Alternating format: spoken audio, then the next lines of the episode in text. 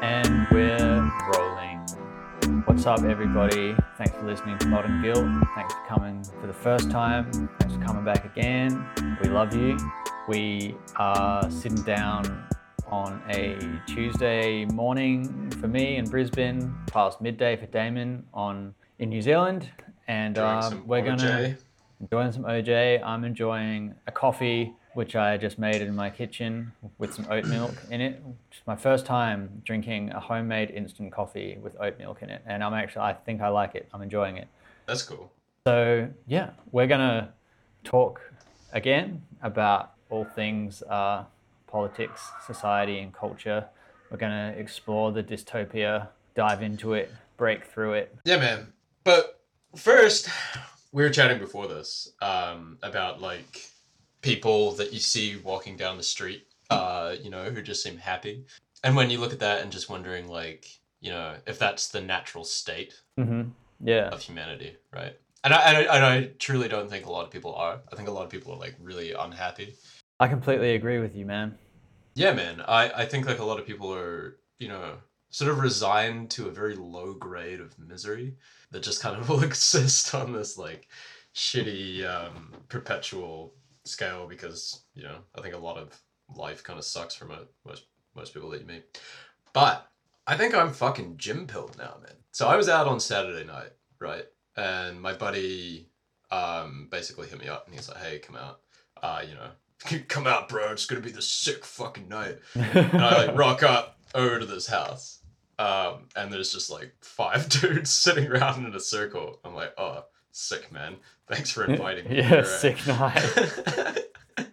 and they're all like fucking huge, right? Um, and they're, they're all these big fucking gym dudes. Mhm. Uh, and you know, I was sort of like, all right, well, I'm here now. Let's hang out, have a beer, and go do whatever. As the night wore on, man, I just got this fucking fascinating insight into like big gym culture. Yeah, uh, right. in Christchurch, I guess, but like that's also something that I'm loosely aware of because I use the internet, you know, and hmm what for whatever reason, gym dudes love to hang out online. They do, yeah. Um, and they were just all really fucking positive and fit, as one would imagine, you know. And I remember, like, a, in a previous pod, you're talking to me about, like, you know, do you think lads are kind of happy? Yeah. To, to which I would say no, I think, depending where they are in the fucking, you know, like, where they position themselves. Uh, like, I know a lot of dudes who've gone on to, you know, work in banking or law and stuff, and they're fucking perpetually miserable. But, Mhm. you know, all these dudes were just, like, PTs and um, just had this, like, emphasis on being vain. So I've been wondering ever since that night if maybe maybe that's the true path is just like brutal exercise you know Yeah, I think um, exercise and physical activity and constant like striving for improving your body, not just your mind, is like a really crucial part of being happy for most human beings. Like, um, as you started this little tangent, I was thinking to myself about the sort of almost unreal happiness that really um, traditional or early tribes in like the likes of Papua New Guinea or Africa seem to experience, and where you see these in documentaries or whatever, you'll see like a Westerner go and visit them, and these people have nothing. They're just wearing rags and they hunt their food with a spear. They're like living as literal hunter gatherers um, like all humans did in their original state. And they're joking around, they're all smiling, they're all fit, they're relatively healthy considering their circumstances. And I think when people live the sort of lifestyle that you were describing, where you're like at the gym, improving your body, like you're probably living closer to that than most people are. Um, and sorry, when I say closer to that, I mean cl- closer to a hunter gatherer lifestyle. to the natural state of man Exactly. Um, I think I think we're meant to be running around, like chasing Yeah. animals or collecting fruit or whatever. yeah they were all swingers as well which i found really interesting so like, Oh, that's really like- interesting. so you know we were i was sitting down chatting to like one of these fucking massive dudes his like bicep was like The size of my your entire head. muscle mass combined. Yeah. You know, just like everything. And he just like fucking slaps me on the back, like in a you know, in a friendly sort of way, just like You ever want to watch your missus get fucked by another guy, man? And I was like, oh nah, not really, man. You know, he's like, ah, I just reckon it's real good to spice things up, eh? You know? oh Just God. Fucking sick. Oh, it's just fucking great, man. It's fucking great. You know, and I was just like, oh, good for you, man. That's dope. yeah, that's hectic. Um, I'm sitting here with my little fucking muscles, you know, like like just listening to this, yeah, this Greek god fucking tell me of uh, pleasures from another land. yeah, quite literally. Um, well, man, yeah, I guess uh, whatever keeps people off the streets, right? uh, certainly not something I have a shred of interest in, but um, you know, uh, if that's what makes them happy and uh, everyone's consenting, then good on them. Um, Yeah, you can kind of imagine it as well, like everyone getting like super ripped and it just being this big like incestuous pit of uh, muscle bound freaks. Yeah, I, I, it's a pretty horrific sight or vision. Um, I like, I would prefer to be in like an eyes wide shut scenario compared to like a, a gym swing party. Um, Yeah. Like I, the the cloaks and masks and like ritual at least like makes it a bit more surreal. um, and it's sort of like maybe it would be more like some sort of weird like nightmare. Whereas like as a swinging scenario with these gym dudes that you're describing is like far too normal. You know they're just like regular guys who go to the gym a lot and like in someone's living room. There's no like uh nothing to like really delineate that from like day-to-day life Yeah, no, I hear what you're saying. Eh? Like, there's no. That just seems to be a like obvious extension to what they're doing already. Like, I don't know. For some reason, I imagine like like gym life very easily rolling itself over into just like having a big celebration and you know fuck fest in someone's living room, as opposed to like the elites coming together to orchestrate some sort of darker plan. You know, yeah yeah of which breeding is a part of. Which is totally a- But you think you want to go to the fucking eyes wide shut ceremony, but you don't, man. Because in reality, it's going to be filled with like. Hey, I'm not saying I wanted to go there. I'm saying if I had a pref- if I had a choice, like Yeah. I feel like I could my mind could maybe handle the eyes wide shut thing because it's steeped in like other sorts of mysticism and like surrealism. But Yeah. The gym guys would just be too real. It would be like going to the your local bank branch and everyone there is just like, "Hey, how about it?" Like, no.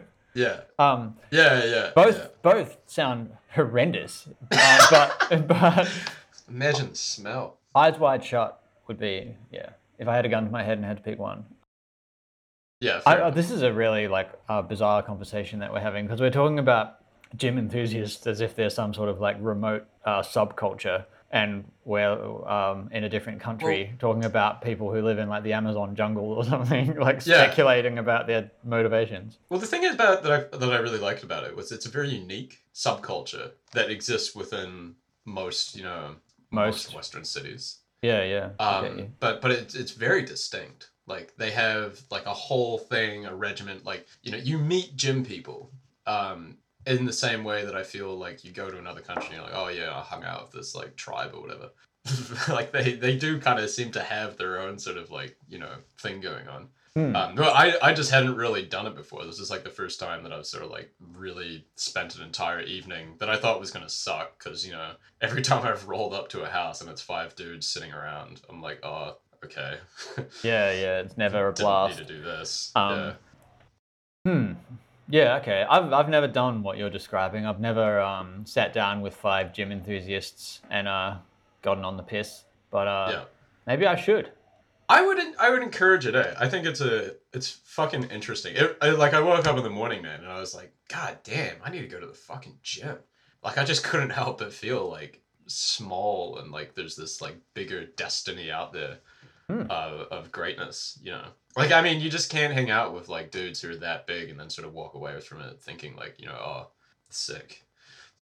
Oh, yeah. I don't know. ego. I think you can.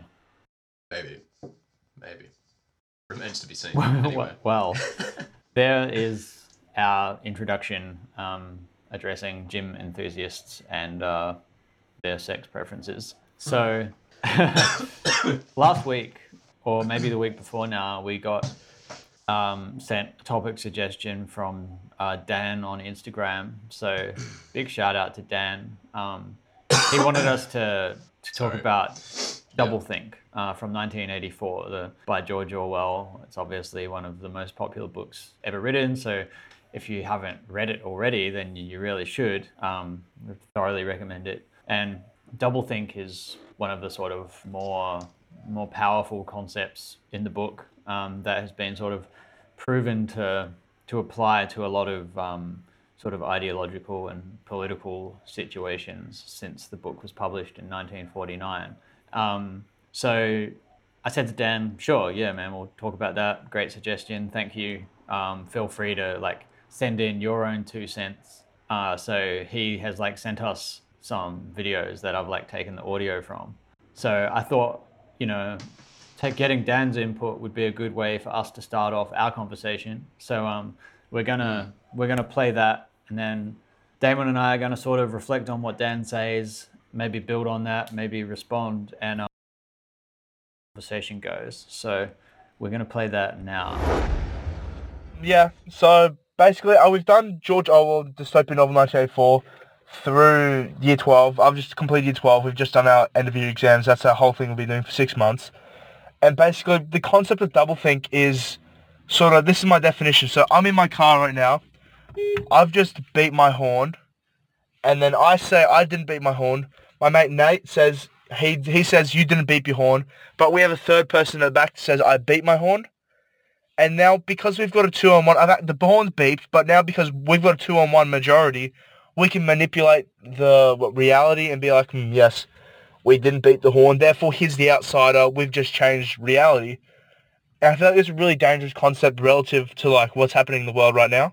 Such as in the like the current U.S. election, how you've got the Republicans on one side in this vacuum chamber spewing incoherent, just rambling at each other, saying, yeah, mm, we've won, we've won, with zero factual evidence.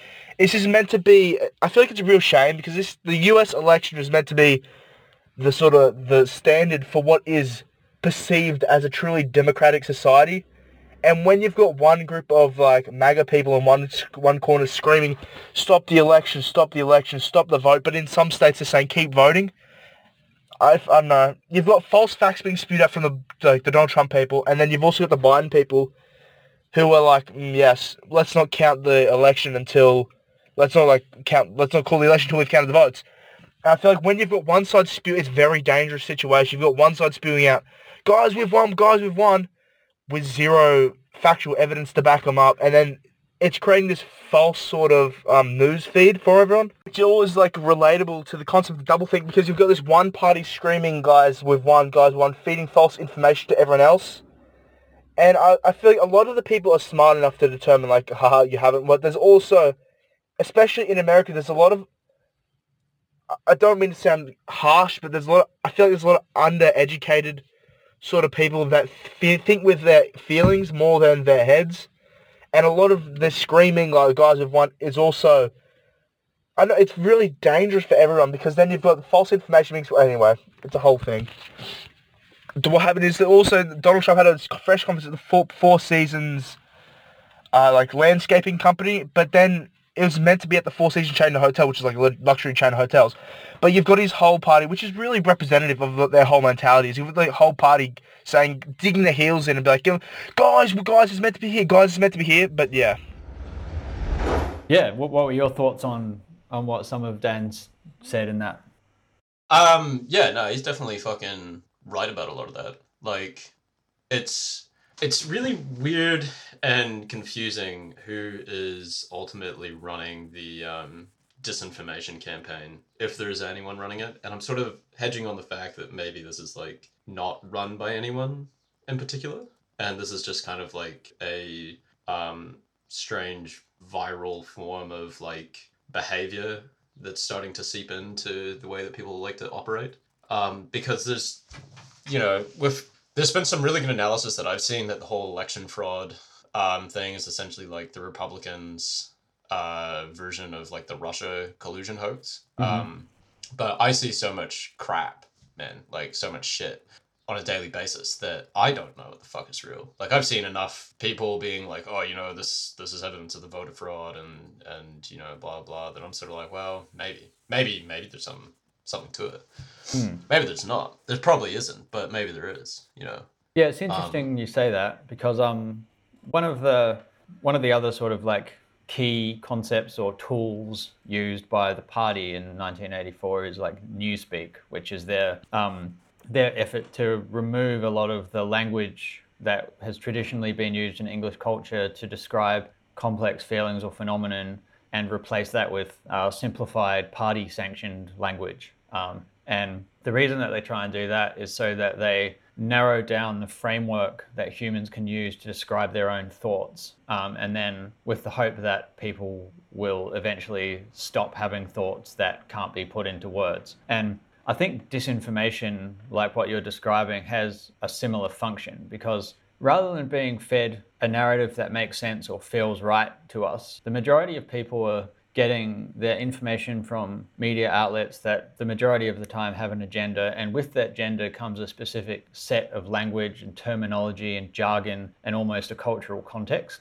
And I think there's enough of a detachment between what most people feel and think and that culture and set of language that it's actually uh, disrupting the way people are making sense of of the situation. Um, and I, I, think when you talk about, you know, you don't know what the fucking deal is because you're seeing disinformation from both sides. Like that's a perfect example of what the party would be trying to trying to execute. So then, like they create the concept of doublethink in your conscience because you simultaneously don't know what the truth is and at the same time have an opinion. Um, mm and then nothing becomes substantive and you start to doubt everything, um, which is like pretty gnarly. So, well, yeah, no shit, Hayden. I don't need to fucking state that. no, no, no, no, no. I get you. Yeah. Um, but so, yeah. The question still remains like, is there like how many sources of disinformation are we dealing with here? And if there are several, which there most likely are, like, what do they all have in common? Because if you were to trace the source of the disinformation that is forming the role of Newspeak, um, you would that would be uh, equivalent to the party, you know. So yeah. obviously, when we talk about the party in 1984, we're talking about the the ruling party that presides over the authoritarian state. But maybe in in our current situation, um, the role of the party is being played by some alternative entity or sort of like maybe cultural group, um, i.e., the elites. Uh, I'm just speculating yeah. here, but I think you really have to wonder, right? Yeah. Well, um, it de- yeah, and, it, and it's really hard because like any sensible take on it requires you to be basically as objective as you can be. You know, so like on the one hand, it feels like there's a you know more right wing news organizations are like pushing the fact that there potentially is like a voter fraud issue happening in the states right now. Um, you know, and that there's going to be like lawsuits that are going to be launched, and Trump's going to take it all the way to the Supreme Court. Which, to be honest, I personally think is a really good thing because yeah, know, I agree with you. Yeah, he will have to provide substantive evidence, and there's not going to be any fuckery by the Supreme Court in the mm-hmm. sense that you know it's it's like a f- beautiful chance to finally look in and like um they're always talking about censorship, and there's also like a very reasonable case to be made there that they are being brutally censored. I mean, you just go on fucking Twitter, man. It's a nightmare. Hmm, like exactly nightmare fucking censorship. Um, but man, I I still sort of think like it's so shattering to sort of think that the main way that we get our information might be compromised. You know that like hmm. Reuters and um, even even fucking Reuters, which is meant to be objective journalists, even that seems kind of compromised. You know, like when the Million MAGA March kicked off, mm-hmm. um, there was like a bunch of attacks on uh, people who were involved in it, like towards the end of the day when you know basically like most people had gone home and then all of a sudden these like the shit kickers are still hanging around and they start shit yeah well the, yeah yeah yeah and a bunch of like you know blm antifa agitators had sort of popped up and started beating the shit out of people um, and there's tons of fucking videos about that floating around on Twitter. Yeah. it wasn't really reported, man. I was kind of shocked, eh? Like, I I was trying to find stuff on it because I was hearing like, oh, you know, mainstream news is like not reporting this. I was like, Hmm. this shit's Um, obviously happening. So I, just, I just want to I just want to like gently fact check you here though because um while yeah I saw the videos of uh, like left wing activists or Antifa people assaulting um MAGA supporters or the Proud Boys or whatever like I also did see footage showing the sort of other side of the coin so Hmm. um I just wanted to point it out just so we can be fair you know That doesn't matter because uh, I mean I, I'm hearing it, but Yeah. my point is basically the fact that it wasn't reported. Either Right, way, yeah, either if okay. It, if it was a MAGA person agitating and creating a fight, or if it wasn't, what was reported was the fact that there was a way less people than Trump said go to MAGA march. Like, thanks. You know, it's just more of this like petty journalism. yeah Um, uh, simultaneously, also somehow this was a like fascist threat.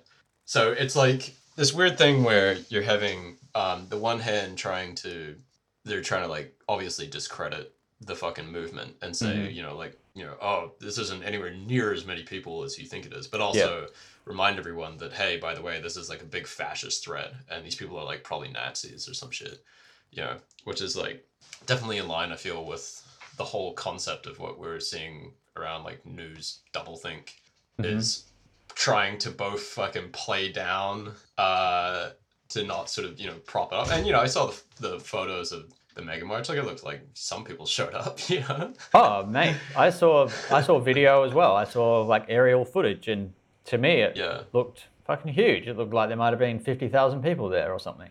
Um, they're getting they're getting fucking sloppy yeah and, and like you know this isn't as much to sort of be like oh, left-wing mainstream news sucks um as it is kind of a point about the fact that a they're they're getting really shitty at doing you know any sense of objective journalism and they were always meant to be the ones that were you know safer to go to as a source of information yeah, I yeah, thought exactly. growing up, right? Yeah, if it's like it wasn't in the news and it probably didn't happen. Whereas now, like, there's definitely enough evidence out there to suggest that they're like not reporting as much, um, and reporting things like with a very obvious sort of agenda behind it. Yeah, it um, it is really concerning. Um, and it's quite interesting, like that, using that example, um, for mainstream media outlets to be calling the Million MAGA March a fascist threat, um, but not applying the same label to some of the marches that we've seen in support of progressive causes on the other side is really obviously a, a blatant example of, of doublethink there. Um, which speaks to a sort of another layer of doublethink from 1984.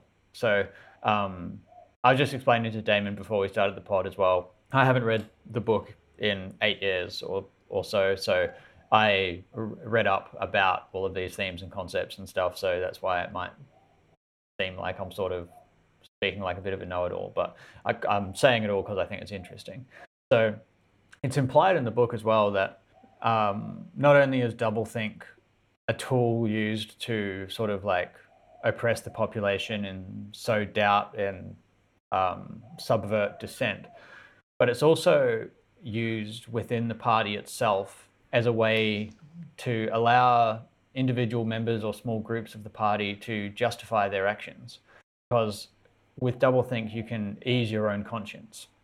Hmm. So, uh, similar to the same way that the CIA and intelligence agencies and stuff use um, kind of an operational model of the need to know basis. I'm doing air quotes for need to know basis because it means that like you can be uh, an agent stationed in uh, let's just say Paris, you know, and your mission is to just as a random example, you need to go to an address, you need to collect some some weapons from a guy in there, and then you need to drop it off uh, under a tree 50 miles in the country outside of Paris.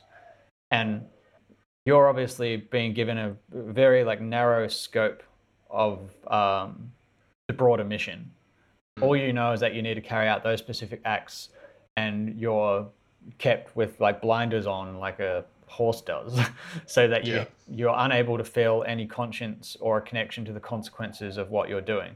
Because like most likely those weapons that you picked up are going to be used to later kill people who might be innocent, you might be a part of an assassination or whatever.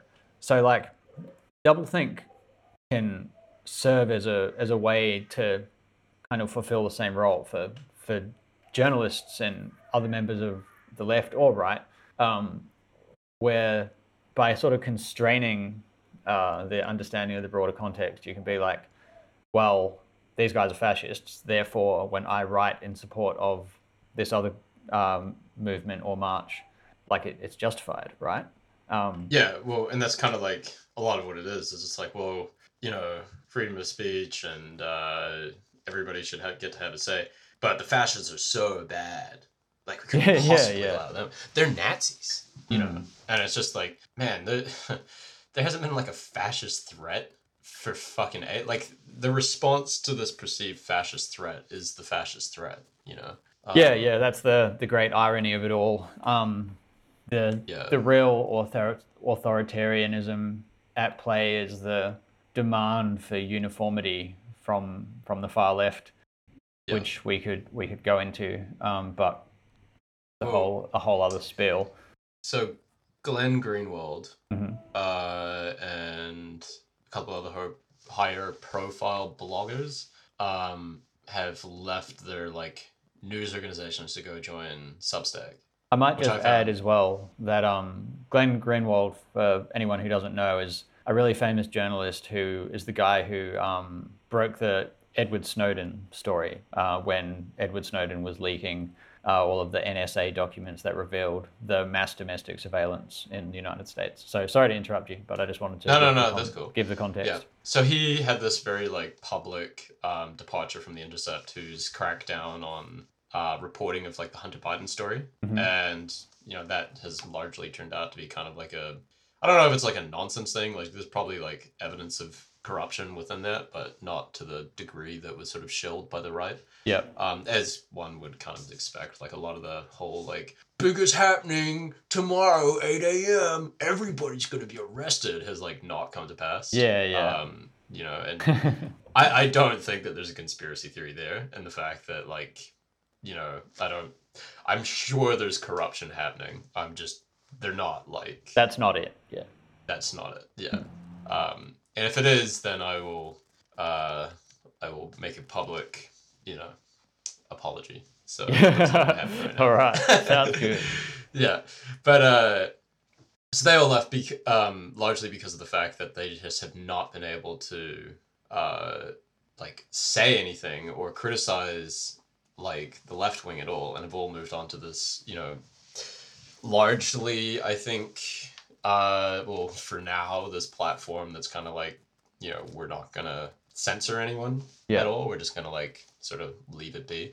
Hmm. Um, and what did you say it was called? Substack. Substack. Okay, cool. Yeah, it's just kind of like a paid newsletter thing. Yeah, Yeah. yeah. Um, is it a similar format to Medium? Yeah, but Not like, really. in, in, but well, maybe, but like I don't know. Uh, sort of, I guess. Yeah, but I think Medium's a little bit probably gnarlier on that front. Um, in terms of censorship and everything. Yeah, yeah, sure. Substack would be, but you know, you never know. Like they could only be like one homophobic writer away from starting to crack down, and then this whole fucking cycle repeats itself again. hmm Um, so that was sort of there, there's definitely like a slow shift away. I feel, and people are trying to find refuge where they can actually publish their work without you know getting censored or deplatformed or um, shunned by all of their um, journalist buddies. Yeah, it's going to be really interesting to see um, how much longer these media companies can keep up the act in terms of pumping out this like hardcore partisan media before people Mm. start, um, you know, leaving in droves to independent or uncensored media sources and obviously um, provide less of an income to these companies who have been profiting on outrage for so long. Um, Mm. because I've seen this like idea floated that, and I mean, I think Donald Trump has even said it himself. He's like, oh, you know, like if I am not reelected, these news companies will go broke or something to that effect. Um, not quite his Yeah. exact words, but and you know, I wonder what what's going to happen there? I wonder what who the new boogeyman is going to be. Oh, will I'm will, the news. will the witch hunt just shift? You know, because it seems as though the likes of the New York Times and uh, the Washington Post and the Guardian, they have put themselves into this position now where their model depends on an enemy. Yeah. Um, so much of their content and so much of their readership is generated by the fact that they're all shooting at a target. Um, And like it makes me wonder, like if if Trump, um, if, these or essentially when he does lose these legal challenges, um, and assuming he doesn't run for 2024, which he has been hinted he might, Oh, even and- if he does, though, man. You know? yeah, he'll recede into the background, and it's concerning that it seems like they're going to have to to look elsewhere for their enemy. Yeah. Like where Yeah, yeah. where does the left go next? Well, I think New York Times, like prior to 2016, um, and it's kind of weird to think back to that time, but like leading up to that, uh, a lot of those publications were like going broke. yeah, I know.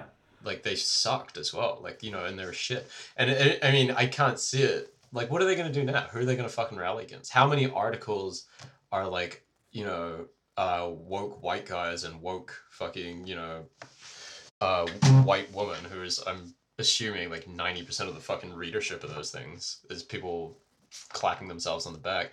They're not going to read endless articles about the threat of QAnon, you know, Hmm. or like, oh, careful, far right Ben Shapiro is, is coming for your kids. Like, I wonder if that. they can they can uh, juice maybe a year or two of, uh, worth of content out of a kind of uh, progressive victory lap. So like yeah.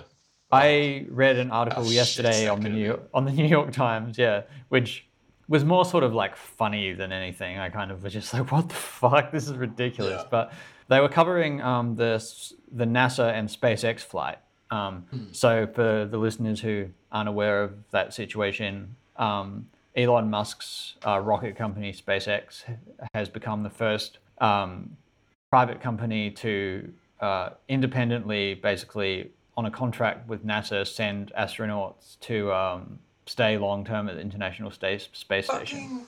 Shout out to him, man. I Yeah, really so- want to throw my money at him, eh? Just to be like, go make shit, motherfucker. And Hmm. So it's the first commercial space flight. Commercial in the sense that it was com- like NASA completely Yeah. paid for it, and it was just a hands-off thing.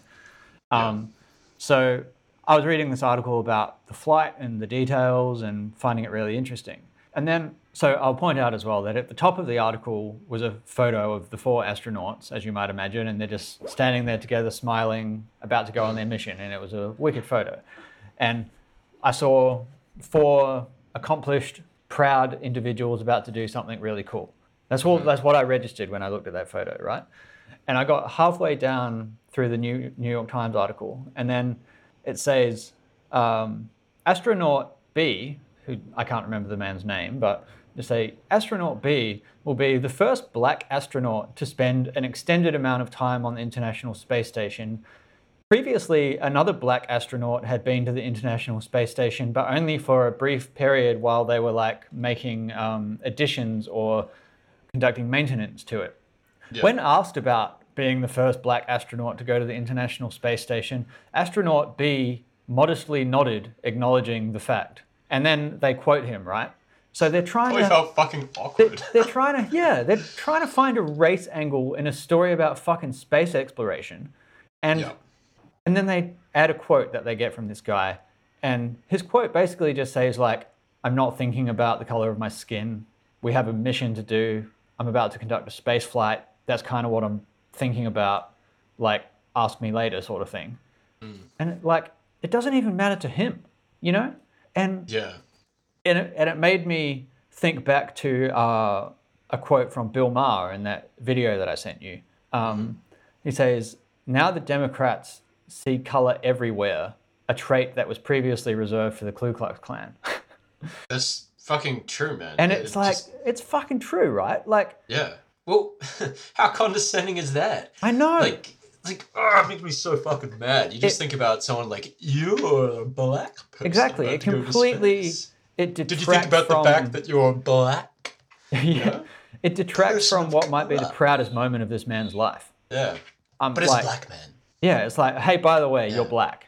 Yeah. It's, This would have been easier if you were white, but you're black. yeah. So that's why really it's weird. man. special.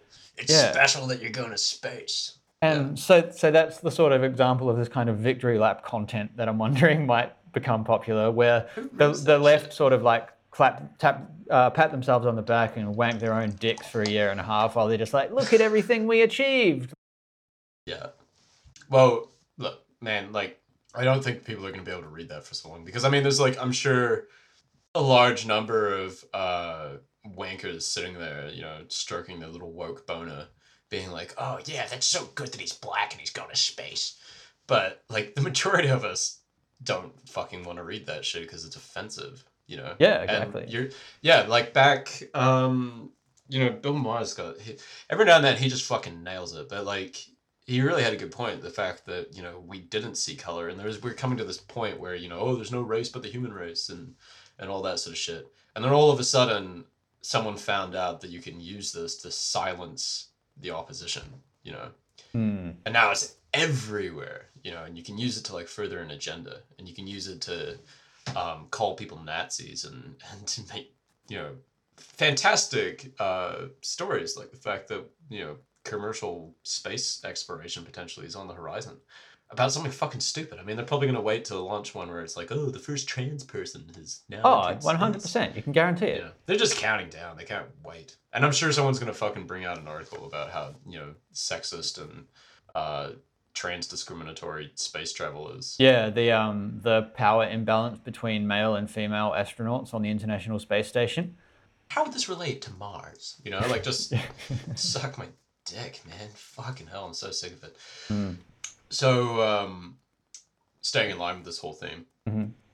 uh, Obese is uh, coming out, and the headline being Obama loved the internet, now he has second thoughts. Um, so I'm sure As- back in well, maybe as in, like, remember.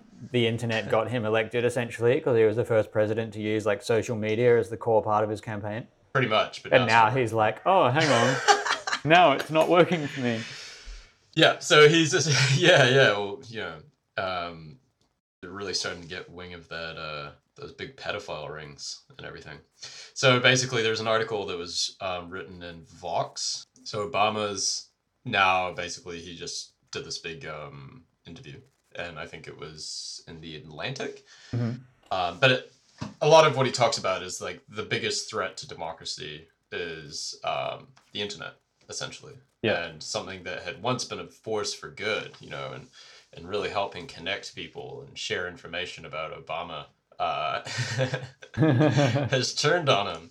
So he's starting to call. Um, apparently, you know, he had been like, you know, oh, I'd been in touch with Mark Zuckerberg about this, and um, you know, told him about the the horrible, dangerous threat of misinformation.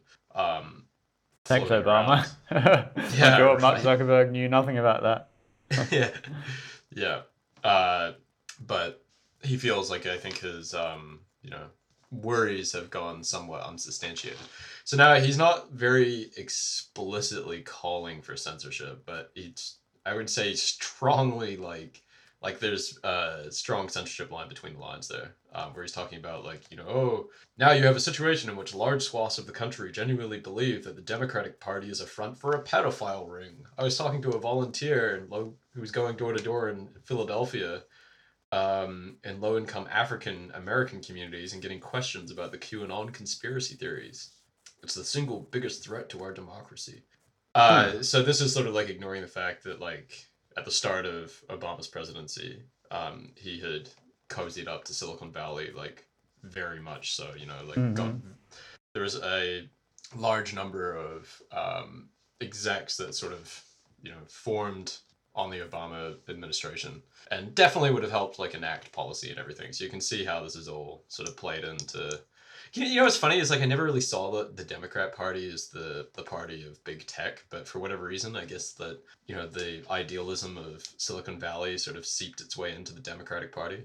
Um, Yeah, I I think maybe from my perspective, there's maybe less of a relationship between the Democrat Party and big tech as there is a common interest. Um, and I think it's just been sort of coincidental the way that this has played into the hands of big tech. And what I mean by that is that like um, dividing people by creating these narratives of left versus right um, and peddling stories of fascism um, distracts the population from their sort of like their real interests, which I would say are, are class interests and interests regarding like wealth and inequality. Um, and I think that the Democrats obviously started to capitalize on the unrest earlier this year because it pre- presented a great opportunity. And, and separately, I think big tech realized that they can sort of compound the, the effect of what the Democrats are doing by taking a position as well. Does that make sense? Yeah, man. Yeah. Yeah. So I think those Yeah. two have found themselves into sort of, sort of an unholy alliance or Yeah, well, it's it's interesting that you know, sort of the the stance that he was taking primarily was that um, you know, well, back in the day when tech was all about just having a platform and not being an editor, but now they're um, acting as an editor as well. But then trying to swing that around on the fact that QAnon's getting promoted, which is you know this sort of everybody jumps on as an example of dangerous information that floats around the internet radicalizing people. Hmm. And, and like, come on, like, you know, I don't fucking believe that one bit. Like, yeah, Mm. there's some people out there with the QAnon thing, but like, you know, we've talked about in a previous episode that if you think that the Democratic Party is involved in that, um, like, I, I don't think many people truly fucking think that as much as they believe that there's some weird, shady shit going on between uh, the fact that Jeffrey Epstein was like really close with a number of high profile characters. you know? Yeah. You you've touched on something that I was actually just thinking before you started saying it. Um, so I actually think that if you interpret QAnon in a non-literal way, um, it can actually be a really powerful tool, and I think you can make the argument that it can be beneficial for for the public because um, while Obama was complaining about platforms being editorialized, QAnon to me seems like at least an organic narrative, right? So it's like hmm. it's come from the sort of depths of the internet anonymously and has kind of been fostered by like the collective conscience of a lot of disaffected people. So, in a sense, it's quite a democratic way of viewing the world right now. Um, and Yeah. it would be interesting to see what percentage of people who would describe themselves as being followers of QAnon actually believe it in a literal sense, the same way that Christians might interpret the Bible in a literal sense, or if QAnon is more a narrative that carries a set of principles and ideas that you can tap into in order to best sort of inform the way you navigate the world. So if you were to to take that approach with QAnon, from my understanding, it says question power, right? Mhm. And that's I'd a really so. healthy fucking thing to be telling people. So like, even though some people are getting weird parts of it and doing wacky shit, I think like at its core, it in a way sort of has like a noble motivation. This is a QAnon podcast now, by the way. well, the fuck yeah, we've been infiltrated. um, um, no, I I've always respected the fact that I think you know, and, and this is again something that I've like said multiple times that just the the whole bullshit about like oh you know those it's all those stu I've heard this from fucking multiple people. I was just at my like old man's sixty fifth birthday. And you know, just sort of sitting there listening, listening to these old motherfuckers be like, "Oh, I guess there's seventy million idiots in the United States. You know, how fucking dumb could they be?" Like, I don't think they're dumb, man. I think not at all, dude. like they're smart and they're a hell of a lot smarter. And it's not like you know, oh, someone's gonna see this like news article about you know, or some Facebook post about QAnon and be like, what do you think they're gonna do? Hmm, They know that the elites are rotten. They know that like exactly. there's weird shit that's going on that hasn't been explained. They know that the royals have been spending time with like known pedophiles. You know that, what? You know, the Clinton administration was involved with them. Like they'd all know that. And so just dismissing it as like, oh, you know, like the, the fucking arrogance of um Obama to suggest that it's just like, you know, like let we all know what he's saying when he's saying like you know, oh, we're going around low income uh, African American communities in Philadelphia. Like, you know, you can't fucking spell it out, buddy. Yeah, exactly yeah. what you're trying to fucking tell us there. but I think they they know exactly what's going on. You know, Hmm. they're reasonably questioning um, people that have got a very bad track record. I think, um, and this also sort of harkens back to something that uh, Dan said in the clip that he sent in. That Mm. I think it's it's easy to describe Middle America or the nearly fifty percent of the country that would support the Rep- Republicans or Trump as undereducated, and maybe in some instances they are. Like we know about the economic divides between the Middle America and the, the coastal states. Mm. Um, but I think more importantly, regardless of th- their state of undereducation or not, they have a feeling in their guts. And humans have kept themselves alive for millions of years on instinct. And we have we get that knot in our stomach or the tightness in our chest or the the suspicion or the seed of doubt in our mind for a reason the majority of the time. And often we can't articulate it and academics will tell us that it's not substantiated but people fucking know like you said like you know Mm. They don't have the whole picture and they never will but for a lot of people all they need is a feeling all they need is that reasonable doubt and mm. like that's enough and i don't think people should necessarily be looked down upon for having that i mean No, since when was it wrong to go with your gut Yeah, man. Yeah. No, People- and it's and it's good to like question all of those sort of things because Exactly. like so so many things have been revealed that were just truly out of this world. Like the MK Ultra is something that I'll always look at as like I cannot believe that that existed to this day. I'm just like what? Mm. It's just the most mind blowing thing. The CIA's mind control program, you know, like force feeding people LSD uh, and like fucking with their minds, which is like a separate thing. And I would like to do like a proper dive on MK Yeah, Ultra sure, that would be great. It's, just- it's so fucking crazy, you know, and it's just like. And then now we're just let's all pretend that none of that ever happened. It's all good now, you know. Mhm, Like yeah. every institution actually acts uh, morally and sensibly since the Obama administration, um, right up to 2016. You know, it's just such a load of nonsense. Mm. So, yeah, Um, the yeah, Speaking of the CIA, I read. Okay, I'll say, as much as I criticize the New York Times, I think they do a lot of really good foreign correspondence. I think like the, their international news is often, it seems to me pretty objective, but maybe I've just been duped like everybody else. but Yeah. so I, I, the main reason I go to the New York Times is to read their foreign correspondence, and there was a really interesting story that came out that to me didn't seem to make as much noise as it should have, and that speaks to what you know we're saying about some of these sort of like shadowy uh, facets of of government and institutions, and that in I think it was 2015, um, Al Qaeda's number two was living in Iran and was like assassinated in this completely unacknowledged operation that was like a collaboration between like Israeli and American um, agents or intelligence communities or whatever. Um, and the whole the whole story is complicated, so I'm not going to get into it. But essentially, what ended up happening is that um, Iran decided that it would be in their best interests to provide um, asylum to some high-ranking leaders of Al Qaeda. So their number two, um, I can't remember his name now, but we'll um, I'll share the story in the show notes so we can get all the facts straight.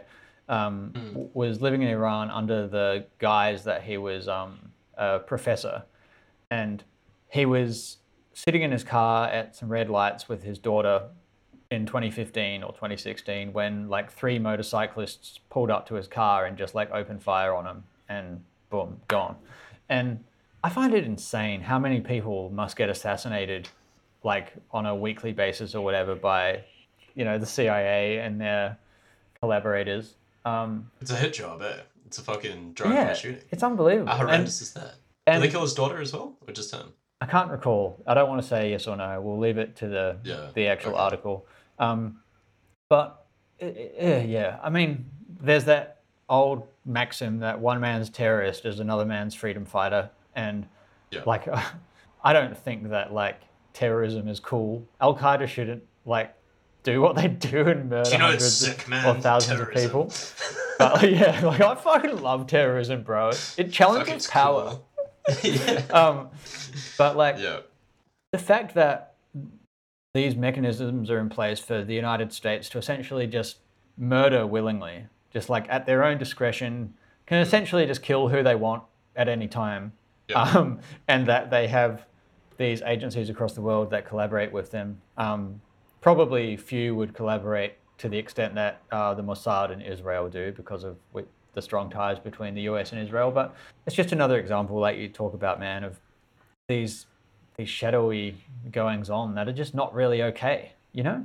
Oh, they're so they there's like nothing that mucking like makes me hate the states as much as like their foreign policy, you know, and and like the shit that they've done over in the Middle East is horrendous, man. Like just so unforgivable. Um, and to not hold that with the same dis- disgust as uh, you know the supposed worst nations um, that have existed over time is mind-boggling to me because they they're accountable for like fucking so much death and destruction, eh? Yeah, You know? exactly. I like mean, even the killing of Soleimani, that was fucked. That was like that was unbelievable. just leave dude. Iran alone. Yeah, Yeah. that was horrendous. You know. Yeah. Also, something that I was reading about again after this um, article that I just mentioned was like the killing of Jamal Khashoggi, um, that Saudi dissident journalist who was just murdered in the Saudi embassy in Istanbul, chopped up in a, and fucking removed in a suitcase. Um, And the fact that like the United States couldn't call that out or I mean the international community more broadly essentially did nothing but to fa- the fact that there are these um, hidden arrangements and ties between the United States and their Middle Eastern allies that could prevent them from doing something more about the blatant murder of a journalist that the entire world knew about, an open secret. Um, Yeah. And it just it speaks to their rotten motivations, man.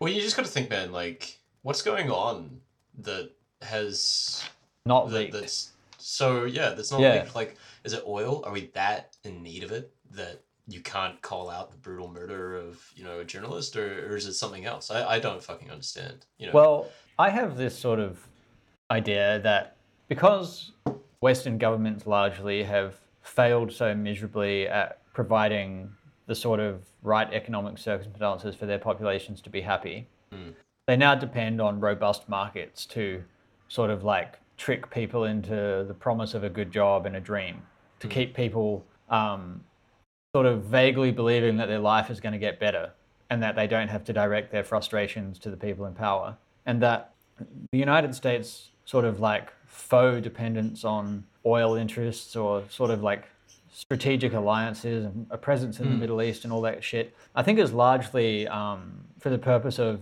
ensuring favorable conditions for massive corporations, right? you'd, you'd think so I really need to take a piss wait oh sorry Well, I was going to say because they know that when the market's not strong, people get agitated. When you have a recession, people get pissed off.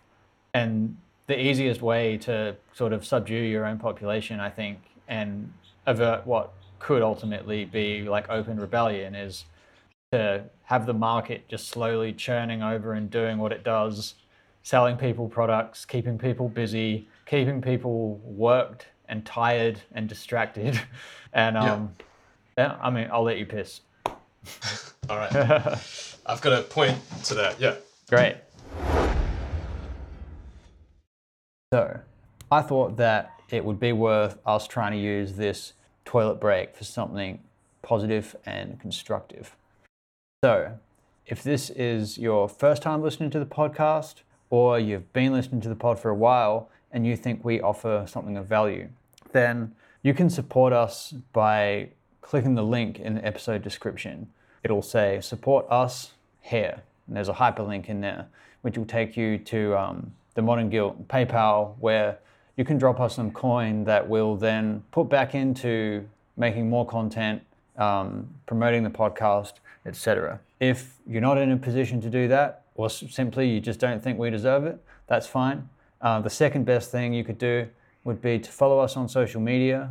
uh, give us a review on your podcast platform of choice or share us with your friends. So if you want to support, you can click the link in the episode description.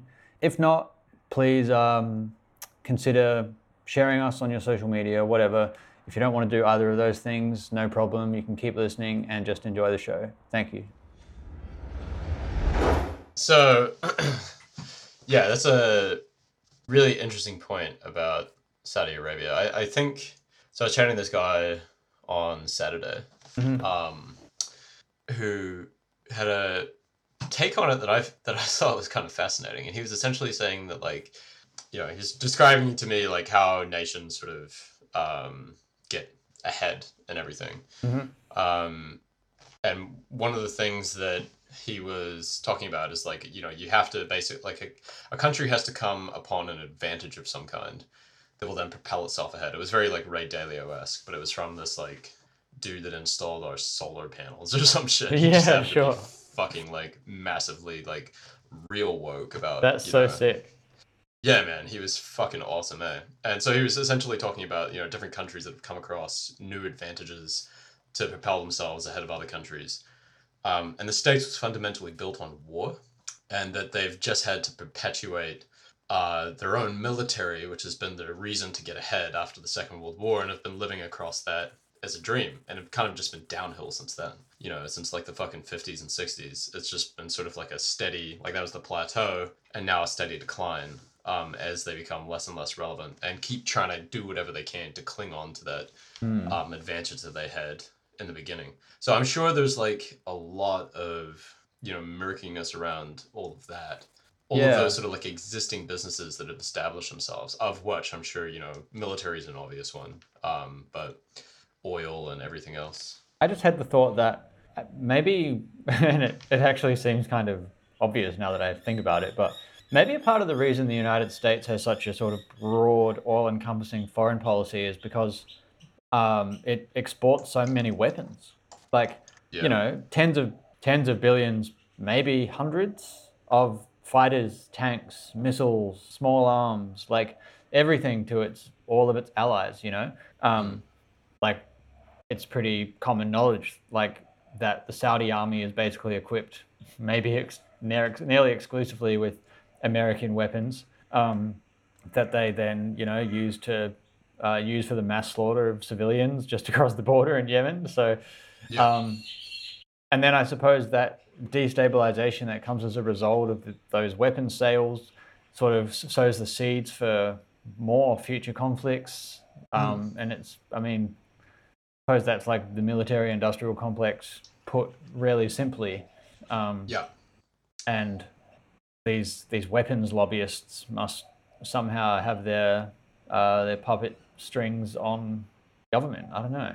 Well, I kind of thought that there was going to be a war with Iran kick off, but it looks like that's not going to happen. Um, Thank when God. Trump killed Suleiman. Yeah, thank fucking lord. I mean, that's just cruel. Like Iran's so crippled by sanctions that it's just you know, there's not a war; it's a slaughter. Um, I'm wondering now that we're sort of having our return to normalcy, uh, you know, and the media might calm down, if we're gonna see like another war, because um, there's another post Glenn Greenwald did recently about the biggest threat coming is censorship, uh, militarization, and something else that I forgot about. But like you know, return back to the military state would be horrendous. Mm. Um, just when we took our break just a moment ago, I actually just saw the headline that um, Trump is preparing to withdraw troops from Afghanistan, Iraq, and Somalia. So if Biden takes over the presidency with a whole bunch of troops sitting around not doing much, then there's a good chance he'll want to send them somewhere, man. That's a big dick move, man. That's a real sure. big dick move. Yeah, it's that's fucking that's great. powerful. Well, because you know what's fascinating here is that you know, putting on my little QAnon hat. Uh, if he withdraws the troops, if this is purely his sort of last ditch effort to be like, I'm going out and I'm going to really fuck off the um, you know whoever else is around, basically that's been telling me to go into these countries, Mhm. uh, which is something that he would do because he's so vindictive. Trump, that is Yeah. and he brings the troop home and then they have to fucking send them back to you know keep the money coming in it will just totally destroy the, the system. Like I've already had my mind blown like five ways from fucking Sunday. Um, uh, just on the fact that like you know how bullshit mainstream media has been. I don't know if it's become bullshit, but it certainly is bullshit. Like the the cracks are showing just because of the way that he's been able to like you know one use his own methods of kind of providing discredited information. I'm not gonna fucking lie and say that you know um, that Trump isn't completely dishonest, but that's been really fascinating, and it's also shown how bullshit most of the fucking media is. You know. So I mean that that truly would expose the government as uh, deeply, deeply corrupt. Um, I think another potential upside of this as like a sort of chess move might be that um, if Trump does this on his way out, it's newsworthy um, just due to the fact that it's the last thing he does as he leaves office, right? And then he puts the Democrats in a position where they're sort of in a bind because if they have those troops sitting at home and need something to do, some way to generate income to maintain these weapon sales and whatnot, they have to be seen to send these troops out somewhere, and the Democrats lose either way. So then a whole bunch of people who might be swing voters are like, oh, for fuck's sake, Biden Hunt comes in, starts another war, setting the Republicans up really nicely for 2024. Um, Yeah. But like we have like it's new school now. You know, like who the, they're not going to get another Trump. Like no way. And I'm pretty sure the GOP fucking doesn't even like him. So I think they'll be pretty relieved to have him gone. But um, yeah. I do wonder though if they have another candidate who can whip up the same sort of like uh, feverish support. Yeah, I wonder if Tulsi Gabbard's gonna fucking do that because she was so dope. She was a sort of like really came across as like the one, you know, next to maybe Bernie Sanders that was like actually sensible. Um, Yeah. Um, she's like the new Ron Paul. It feels like Do you think that Tulsi would run as a Democrat? I mean, sorry, as a Republican? probably not. There's no fucking way she's getting in as a Dem. Yeah. they been- hated her, man. Yeah. Um, Yeah. It's it's a shame how many um, good Democratic candidates were sidelined. It's a fucking absolute sham, dude. Um, Yeah, we can like, even Andrew Yang was was great. I loved Andrew Yang. Gang, gang. Yeah, yeah. That was pretty funny. Yeah. Yeah. Well, you know, it'll be interesting to see if there's like going to be a further collapse of the fucking um, states anyway, and then we can start talking about uh, the the Xi Jinping administration. Well, um, this trade war between Guess who's gonna win the new Chinese election? yeah. saying this this trade war between China and Australia is just slowly continuing to simmer away, um, despite the fact that they just signed a new trade agreement. Um, China has uh, imposed tariffs on like the 260 million dollar a year Australian timber export industry to China um, to just add to the growing list of other products that they're putting tariffs on. Um, Mm. it's really interesting, dude. Like the current government has handled their relationship with China so terribly. Um, it, it's and it, and it's very um, sort of little spoken about, but that's no surprise. Yeah. So. I, I just yeah it's, it's gonna be really interesting to see how that plays out to be honest eh? because like you know their their way of life is just so different from the west and and like but f- for all their faults man you have to hand it to the fact that the chinese are like not being imperialistic about their uh their way of life on other countries right Yeah, now. yeah, might be in the future who knows? And th- they have done a couple weird things like you know don't insult the ccp to winston peters of all fucking people. Yeah. you know, are like elderly, uh, kind of like a relevant candidate in, in New Zealand. Um, so yeah, man, I I'm fascinated to see where that fucking goes. Uh, See, my sort of weird like fetish that I've like dreamed up is that because I I'm a loser and I just think about geopolitics in my day to day life because like you know I studied political science and peace and conflict studies and like yeah, just find this shit interesting and like um, I would really like to see some sort of um, block formed in the sort of Asia Pacific region between um, some of the Southeast Asian countries who are at the moment a little bit threatened by China and then the likes of Australia and New Zealand um, to not even necessarily push back against China, but just to send the message that hey, you know, like we've got our own thing working here, and Mm. this is no longer a, a pushover for you. Like there's, uh, you can't have your way in the Asia Pacific region, because um, a lot of the uh, Southeast Asian countries have like amazing, uh, well-performing economies, and I think it would be incredible if we could come up with some sort of system similar to the EU in Southeast Asia, where we have free movement and free trade, and we all support one another. I don't understand why that can't happen. It's funny that you mentioned that because I was actually doing an internship with the Association of Southeast Asian Nations, which was Yeah. largely based around the fact that that was meant to happen. Right. Uh, they did want to unify, but um, it would be hard, dude. It would be real hard. Like free travel between Indonesia and Singapore yeah. alone would be a fucking nightmare. You know, Why is that? Well, because there's 230 million Indonesians Yeah. and uh, I don't know how many Singaporeans there is, but their jobs are a hell of a lot more high paying than than Singapore. Yeah. As well as like the fact that you know their Medicare systems, I'd imagine, would just get um, overrun, and it's like a really not well discussed topic because it gets real, you know, uh, politicized really easily. But hmm the fact of the matter is, is like you know their healthcare systems can only handle so much. Um, Yeah, no, I- I massive that. influx of people. Yeah, I mean it's a it's a fascinating idea, and it was it like totally was being thought about. Hmm. The whole reason that I was over in Indo was to do an internship to like kind of promote um, the unification of the Southeast Asian nations across Yeah. universities, which obviously I didn't do my job very well. Yeah. You know, Um, it was fucking fascinating, man. And I I think there definitely could be something like that that could work. Um, you know, Yeah, I, I think, think- it's it's all down to the details. Um, pretty much. I mean, obviously in the EU you can um, travel freely and work freely in any EU country, and like you said, that wouldn't work in in Asia. Um, I mean, even just due to the the language barriers, you know, like um, ninety five percent of Indonesians could probably not just easily come to Australia and be employed. Um, but I think yeah, like if there was some sort of um, really cooperative visa exchange program and um, you know, we wouldn't have to do the universal currency and all that, but just um, develop a system where we start to build closer ties that bring you us together. know, and th- and that's one of the interesting things as well. Is like I, I wouldn't outright be like nah, um, because maybe it would work. You know, like maybe you wouldn't like you. You never know.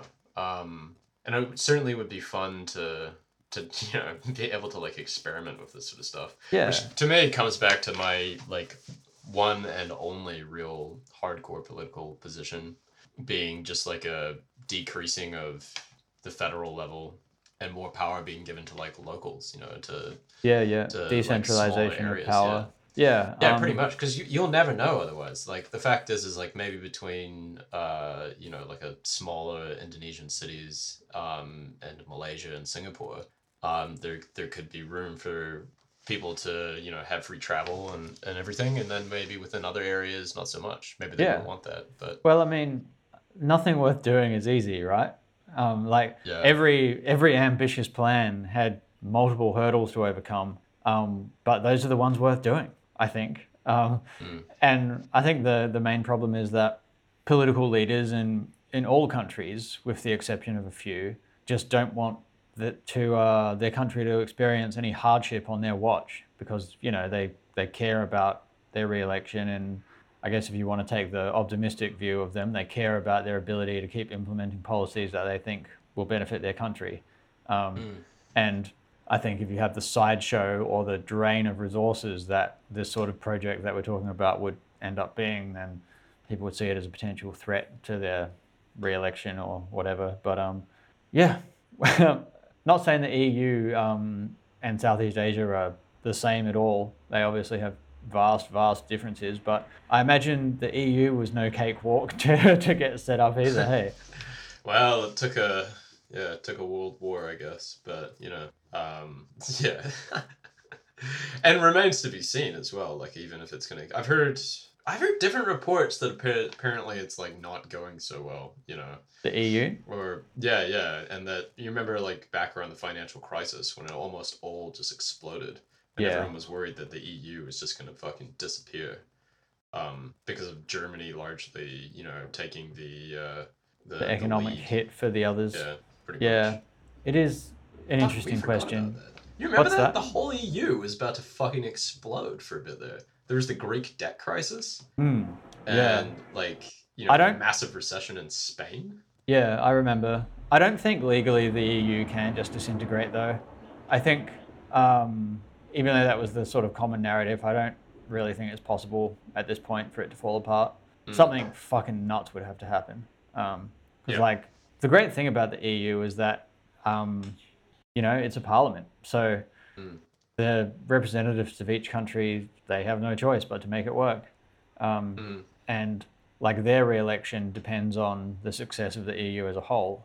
Um, so it's sort of like the opposite dynamic that you have to the leaders of countries in uh, Asia who don't want to bring their countries together, uh, maybe. But the EU is really interesting, um, and it's like the the only uh, example of that sort of institution in history, I think. Right? Um, well, arguably the states, you know, Hmm. in a sense. Yeah, a lot of people think about it as one country, point. but it is kind of like a the amalgamation of like the United States. several- Yeah. yeah, you know, um, and there's been talk about you know, oh, California might leave the United States. Yeah, yeah. Yeah, that would be interesting to see. I'd be interested to see um, how that would happen. I'm sure there's no way that it could legally occur, right? probably. Well, I'm sure it could. Yeah.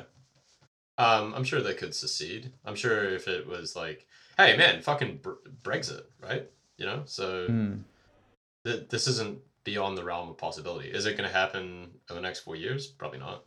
Uh, if Trump magically turns over the fucking election and it turns out his lawsuits were real and they throw out, you know, the hundreds of thousands of votes are about to be thrown out, like we, you know, like like is keep uh, being said, maybe that would be really destabilizing. Oh, it would be insane. Um, Yeah, there's and definitely be particularly because there's a lot of sort of financial incentives for California to break away, right?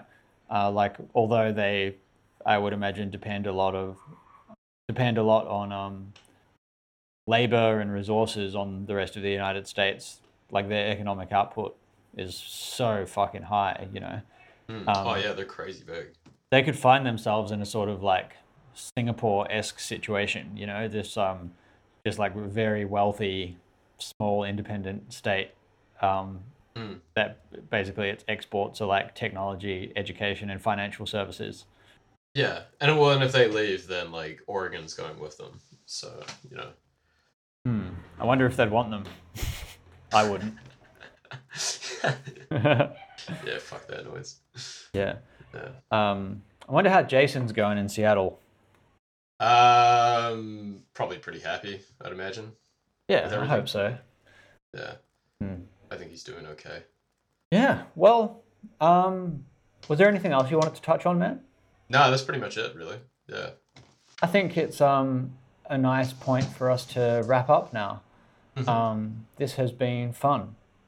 Thanks again to Dan for um, giving us our launching pad for this discussion. Um, obviously, we strayed a very far way from uh, the idea of doublethink, but there's not much that it isn't relative to, uh, relevant to rather. So it's a really good um, suggestion for the topic. Um, Yeah, I think that encapsulates a lot of like what was uh, you know, core to the whole idea of doublethink. Hmm. Yeah. Um, any announcements, Damon, that you want to make? Mm, no, not that I can think of. All right. Well, we'll wrap it up then. right. Um, Find us on Instagram at Modern Guilt Pod. Um, send us in some some messages, suggestions, criticisms, questions, whatever. Um, be like Dan and participate because participation is fun. and uh, cool. someone will give you a trophy even if you suck. Um, Yeah. You can email us modernguiltpod at gmail.com. Find us on Twitter, guilt underscore modern. Um, yeah, tell us what you think. Say what's up. But other than that, stay safe and thank you for listening. Peace out.